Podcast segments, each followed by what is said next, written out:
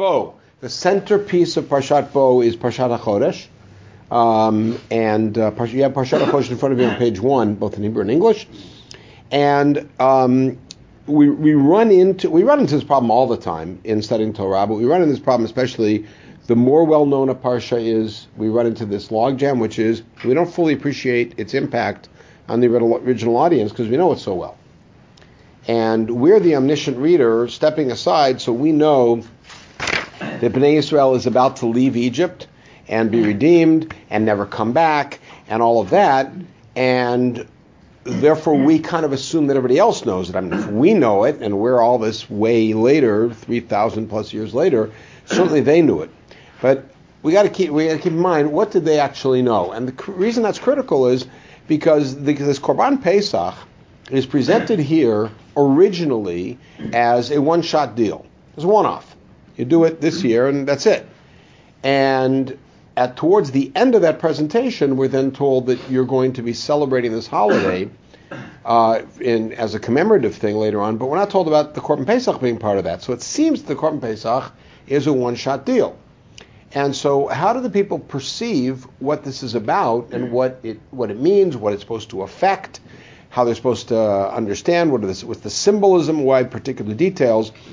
And so, I'd like to look at it through their eyes because that will also perhaps help explain the following. You take a look on page one, and you see I couldn't I could, but it would be tiny print to recreate the entire passage. The Perek Yud Bet is very long, and it's Perek Yud Bet plus the beginning of Perek Yud Gimel is all kind of one, not flow, it's one zigzag.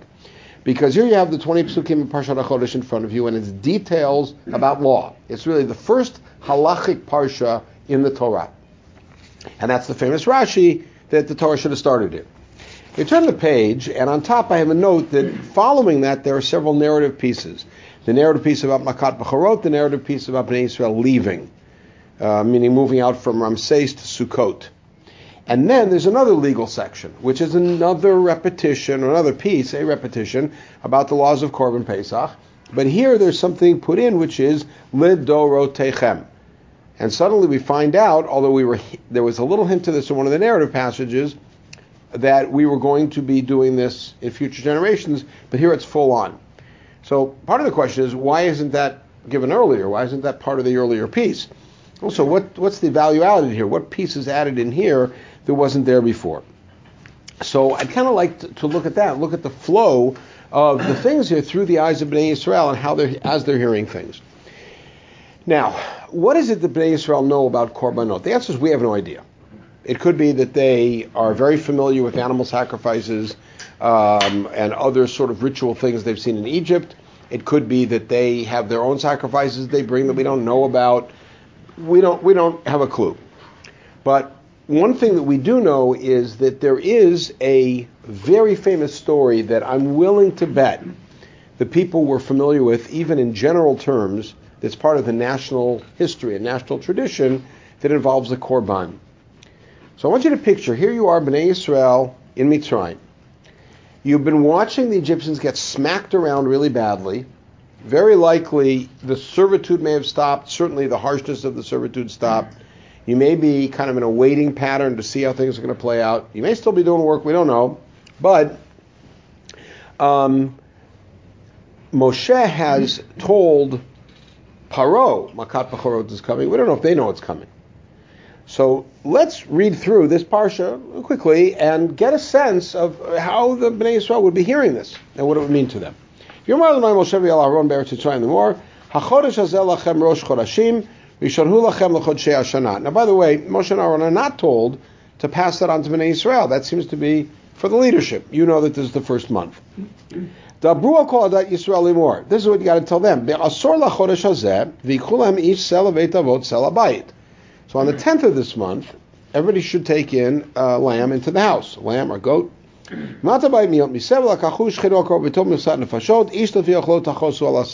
so if your household is too small, then you join with another family. Okay.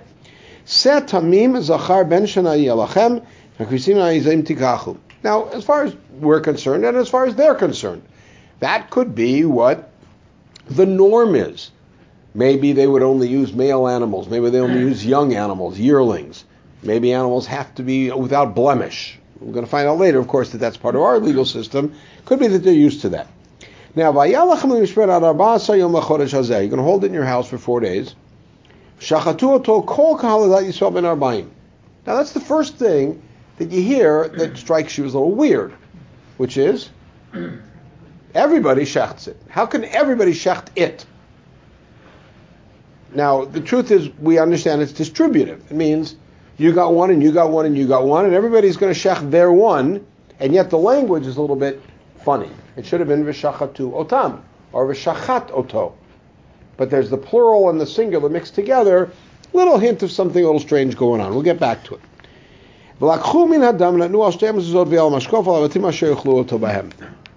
All right, so what are they supposed to do? Supposed to take the dam and put it on the doorposts and on the house.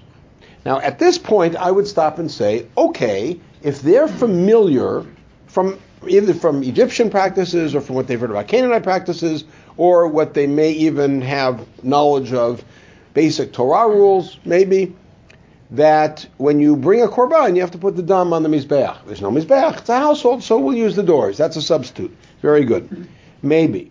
But then you get this a little bit later about the dam. Interesting thing. You have to eat it with matzan maror. You have to eat it, and you have to eat it with matzan maror. This is new new information. Got to figure out what that's about.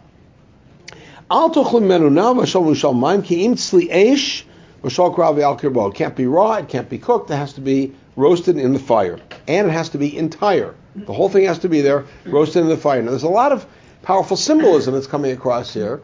And again, we don't know what they're contrasting it with. We don't know what they're familiar with. Maybe all offerings that they've seen are the entire animal. Or maybe in their offerings the animal's cut up and therefore to be different than the, we don't know. But taken as a blank, and all we know of is what we actually have in the Torah, we have to wonder what this is about. By the way, this is the one. What's the one korban that they would have in national history that would be of great significance to them? The one that they would know. Oh, yes, that happened centuries ago in our family, and it was of great significance. Okay, Akedat Yitzchak.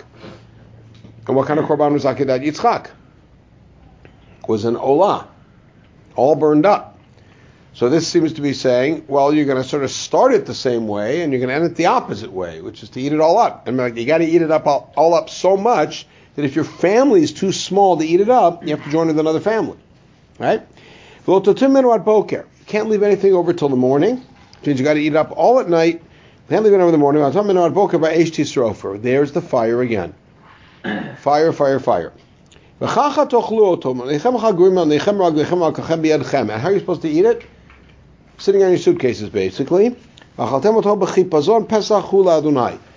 you eat it hastily because it's a Pesach. Well, what does that mean? Those two things don't fit. eat it hastily because it's a Pesach. And if you take Pesach the way that we traditionally understand the word, which means passing over, that means you're going to stay in your houses and you may not leave because outside is dangerous, we're going to hear in a moment, which means why sit in suitcases? It makes sense. This is the news that they maybe didn't know. I'm going to pass through tonight. I'm going to smite every firstborn, animal, people. I'm going to attack all of the gods of Egypt. Egypt. Now that blood that you're putting on the door, which up till now we may have thought was uh, standing in lieu of the Mizbeach, is suddenly going to be a sign. There's that Pesach. I'm going to see the dam and I will pasach over you, which could mean pass over you, or perhaps I will protect you. I'll hover over and protect you. And you won't have any damage happen because the dam will be on the door. All right, now I'm trying to figure out what is this offering about. All right, from here to the end, there are several formulations of this holiday being a permanent holiday, holiday, but not mention of the korban, uh, the Isur of Chametz, uh, the mitzvah of matzah. Um, later on, we find out about Haggadah, but these things are, are brought in here as a permanent in the future, Barishon, Barbasa, in the first month, on the 14th, and you can't own chametz, and you and you can't own chametz, and you uh, masik matzah. Um, but um, uh, but there again, there's nothing about the Korban Pesach. It's a little bit difficult to figure out what is what is going on here. You are a member of Bnei Israel. You hear these commands. What do you do with them? How do you understand these commands? So let's go back to the very first Korban, and the only one that we know of, well, we assume that they had familiarity with, with which is the Olah, which was in place of Yitzchak. Akedat Yitzchak, right? That's in place of uh, in place of Yitzchak. As far as they know, taking that picture, what do they know about a korban? What is a korban? A korban is a stand-in. I'm supposed to die, but I got a break. And I've got an animal that gets to stand in for me and dies in its place. By the way, that's not crazy. That's the Ramban. The famous Ramban at the beginning of Vayikra, where he quotes the Rambam's thing about korbanot, and he rips it apart. He's very upset at it, and he says the korban really is an act of chesed. You should be on the mizbeach. You have to picture yourself as if you're on the mizbeach. And Hakadosh Baruch Hu did a chesed, allowed you put the animal. That's you do smicha with all of your energy. You kind of transfer your energy to the animal, and the whole the whole symbolism of it. if that's the case, then what are Bnei Israel told? We're going to do a korban, and how might they interpret the korban? This korban is a korban in lieu. In lieu of what? Well, let's remember. What does he say after he gives all the laws of this korban? What am I going to do that night? I'm going to come through Mitzrayim, and I'm going to kill every bechor. Doesn't say every Egyptian bechor. I'm going to kill every bechor. So who's on the hot seat? The our Bechorot are on the hot seat, and I'm going to rank it up a little bit, ramp it up a little bit further. Maybe we're all on the hot seat because what was the first thing that Hashem told Moshe to tell Paro? Three big words: Beni, Bechori, Yisrael. Yisrael's my Bechor, which means all of Am Yisrael's under threat. So all of Am is under threat, and Hakadosh Baruch Hu says, "I'm going to come through and wipe out all the Bechorot," and so therefore this korban becomes a um, becomes like a protection. It becomes an in lieu. And then the doors play a different role. The doors are not the mizbeach. The doors are the marker. It says, okay, here we've got a korban. This is a safe house. All right, we've Hi'ilu already slaughtered our bechor. There's the dam. Okay, and notice the phrasing here is vayahadam lachem laot. What does lachem laot mean? Lachem laot. What does that mean? So the, the literal translation, it's a sign for you. So a sign for you, we understand, by the way, where did they put the dam? On the inside or the outside? Put on the inside. On the inside, lachem laot, just like tefillin, lachal laot. And yet, lachem laot may be, with not, not much stretching, interpreted as a sign on your behalf. It's like, this is your sign. Okay, this is our, our dam. We're good. Okay, go, go next house. Right? And so they could easily, and they have reason to interpret it that way. That's piece one. But there's another component to what they're hearing here, which would give the korban, and not only in place of it, it would give it extra texture. It would give it another another memad here, another dimension. Notice that there is an emphasis in the halachot here about fire. It has to be tzli and Sli'esh is mentioned twice. And then you're not allowed to leave anything over, and what happens if you leave it over? You have to burn it ba'esh. There's a real emphasis on fire here. Now, fire represents a whole lot of things, but explicitly in the Torah, both in Sefer Dvarim and in Sefer Malachim and in Sefer Yirmiyahu, Mitzrayim is called a Kur HaBarzel. It's called an iron furnace, like a crucible that you were formed in. So in other words, we've experienced the fire. Now, whether Bnei Israel saw it that way, but they have been living through two generations of terrible servitude and harsh servitude, so they very likely did understand it. And now it's like a culmination with fire. How do I know it's a culmination? Well, there's several symbolic acts you're supposed to do here, which seem to state that we're done. Now, it could be that again that servitude is over. It could be that at least they're on hiatus while Mitzrayim you know, recovers. Could be not. What are the statements that they're done? Well, one statement that they're done is sit on your suitcases. Another statement that they're done is that you're supposed to eat it with matzah maror. Why matzah maror? So the simplest explanation is because remember we're not. This is a couple weeks in advance, so you can hardly say, well, they have to eat with matzah because there won't be time for stuff to rise. Make it now. You got two weeks for it to rise. It'll be moldy by then. Ela matzah, the Ibn Ezra explains the matzah was the food that the Mitzrim fed us as slaves, which is Nahagadah, halach ma'anya. Mm-hmm. And maror, of course, is very maror chayehem. So what am I telling you to do with this Korban Pesach? Eat the experience. As in other words, you now have control over the experience.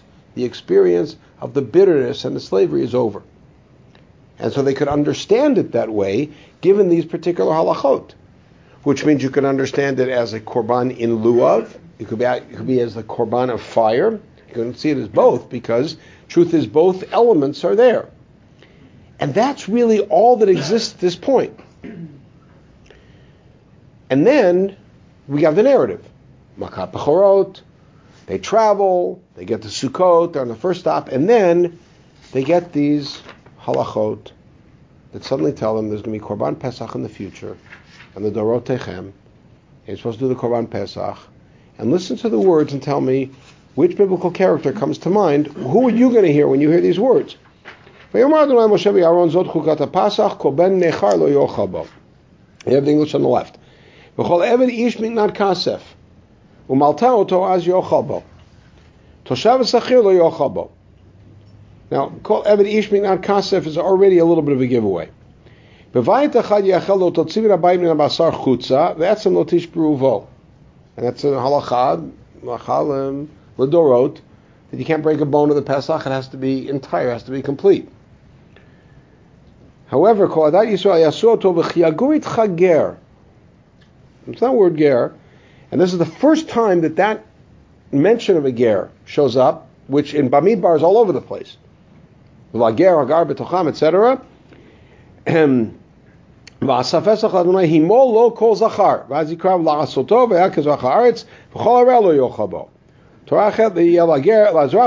Betochem. Uh, Who immediately comes to mind when you hear these words? I don't know about you, but I hear Abraham being screamed all over the place. Miknat Kesef first shows up in the context of Abraham in Parakut Zayin of Breshit, when Hashem gives him the command to Brit Milah and says to him that if you have an Ish Miknat Kesef, you have to do Brit Milah on him. Right? So, and somebody's born in the house or somebody's purchased, an Eved has to Brit Milah. The whole issue of Brit Milah, that's Abraham. The, the, probable, the problem with an Arel, that's all Abrahamic stuff. So let's go back to Abraham and see if there's something else going on with this Korban Pesach that we should be thinking of. We talked about the Akedah, but remember here, there's a big thing about fire. remember, at this point in the proceedings, there's new information from Israel that they did not know, at least we don't have any reason to think they knew, back when they were in the house that night with all hell breaking loose outside and they're safe inside. At that point, when they were inside the houses, what did they think was going to happen the next morning?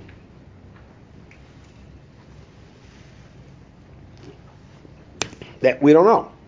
They have no reason to think that they're leaving. Basically, it's the next makkah, and just like smart people kept their animals in the house for barad, so smart people are putting blood on the doors and protecting themselves. Makat b'chorot. Okay, it's the granddaddy of makot, but it's just another makat. No reason to think that anything's happening tomorrow. Suddenly, the next morning, we're told we're getting out of town. Take your stuff and go. For how long, by the way? For three days, and then we see what happens with that. But you're leaving. On the way out, at the first stop in Sukkot, Hashem gives Moshe these mitzvot, and suddenly we have mitzvot about the future with all of this Avraham connection. So I know some Avraham stories. I'm in the family. I'm not a stranger. And in, in the family, I know the story of the Akedah. I also know the story of something else. There's another very, very deep vision and promise that was given to Abraham, my great, great, great, great, great grandfather. Right? However many greats. He was really great. What was the promise? It was called Brit Ben. Now, what did Brit Ben look like? So keep in mind that the Torah will often draw two things together to contrast them. So you suddenly look at them in relief against each other and you see the difference. What did Brit Ben Abatarim look like? What was Brit Ben Abatarim? How did it start? Hashem said, take those animals and do what with them? Cut them in half. Put them here. And then you're going to stand there. And what, what goes, what stands with Abraham as the brit happens? Tanur Ashan V'Lapid Esh. Fire and smoke. That's the brit. Fire and smoke. That's the brit. And what is the brit? The brit is, bottom of the page. Yadoa Tedaki Ger Yezarach. Ger Yezarach. Ger Yeh. That's the word. Your kids are going to be strangers, and they're going to be oppressed, and they're going to be afflicted for a long time. And I'll judge the people. Oh, I'm starting to see that happen in front of me. They're judged. And you will leave with a lot of wealth. Yeah, we just got some gold and silver from our neighbors. Pretty cool. It's starting to fit in. And suddenly I realize this korban that we just did last night and that we're now told we're going to do every year may be the completion of the circle that was begun with Brit Ben Abatarim. How does it close the circle? Brit Ben Abatarim, what were we told to do? Cut the animals in half. What are we told to do here? Keep the animal whole. You're not allowed to break a bone. Where did Brit Ben Abatarim happen? Outside. This you have to be inside the house. But similar to Brit Ben Abatarim, there's a strong element of fire that courses through it. Brit Ben Abatarim is all about fire, and fire is all over this korban. And whatever's left over has to be burned. One other component to it is the animal has to be entire and it has to be all consumed and you can't leave any behind. And if you leave it behind, it has to be burnt up and destroyed. What's the significance of fire? What's going to happen to Bnei Israel? They're all going to be gone. None of them can stay behind. And maybe this is a remiss to the Agadah that the people did stay behind or punished. But we leave as a unit. This is not a broken up. So it's as if at Brit Ben there's a shattering that goes on. And this is the night that the shattering comes together. And that every year we're told to reenact that, that conclusion of Brit Ben. And as we said numerous times here, Brit Ben as we discover in history, and we say it explicitly in the Haggadah, is not a one-shot deal.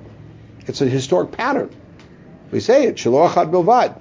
We don't just reenact the conclusion, we start from the beginning. We start Haggadah from the beginning. Uh, Yeah, and No, I'm saying we're not only reenacting the conclusion. exactly the because the reality is that that cycle goes throughout history. So either we're celebrating a Pesach because we've again come through that cycle and we've again come home, and Ayin Ezra Peregimel, when they the first thing they do is the Korban Pesach when they return. It's not Ezra himself; he's not alive yet, but when they return, it's, recorded there. Or we're doing it to commemorate that cycle. What happens when there really is a separation and we return? The first thing we do is Korban Pesach. What did Chizkiyahu do big gadol after he got rid of the, the bamot? Korban Pesach. What did Yoshiyahu do after he cleared out the bamot? Korban Pesach. What was the first thing he brought in by Cheney? Korban Pesach. It's the return. And then every year is the commemoration of bringing those shattered pieces together. So here we are, Bnei Israel and Mitzrayim, and we're hearing these mitzvot and getting these details and then experiencing it. What what do we feel we're experiencing? We're experiencing something of a personal, of a communal, and a historic significance. On a personal significant, on a personal level, I should have died, and this is in, in place.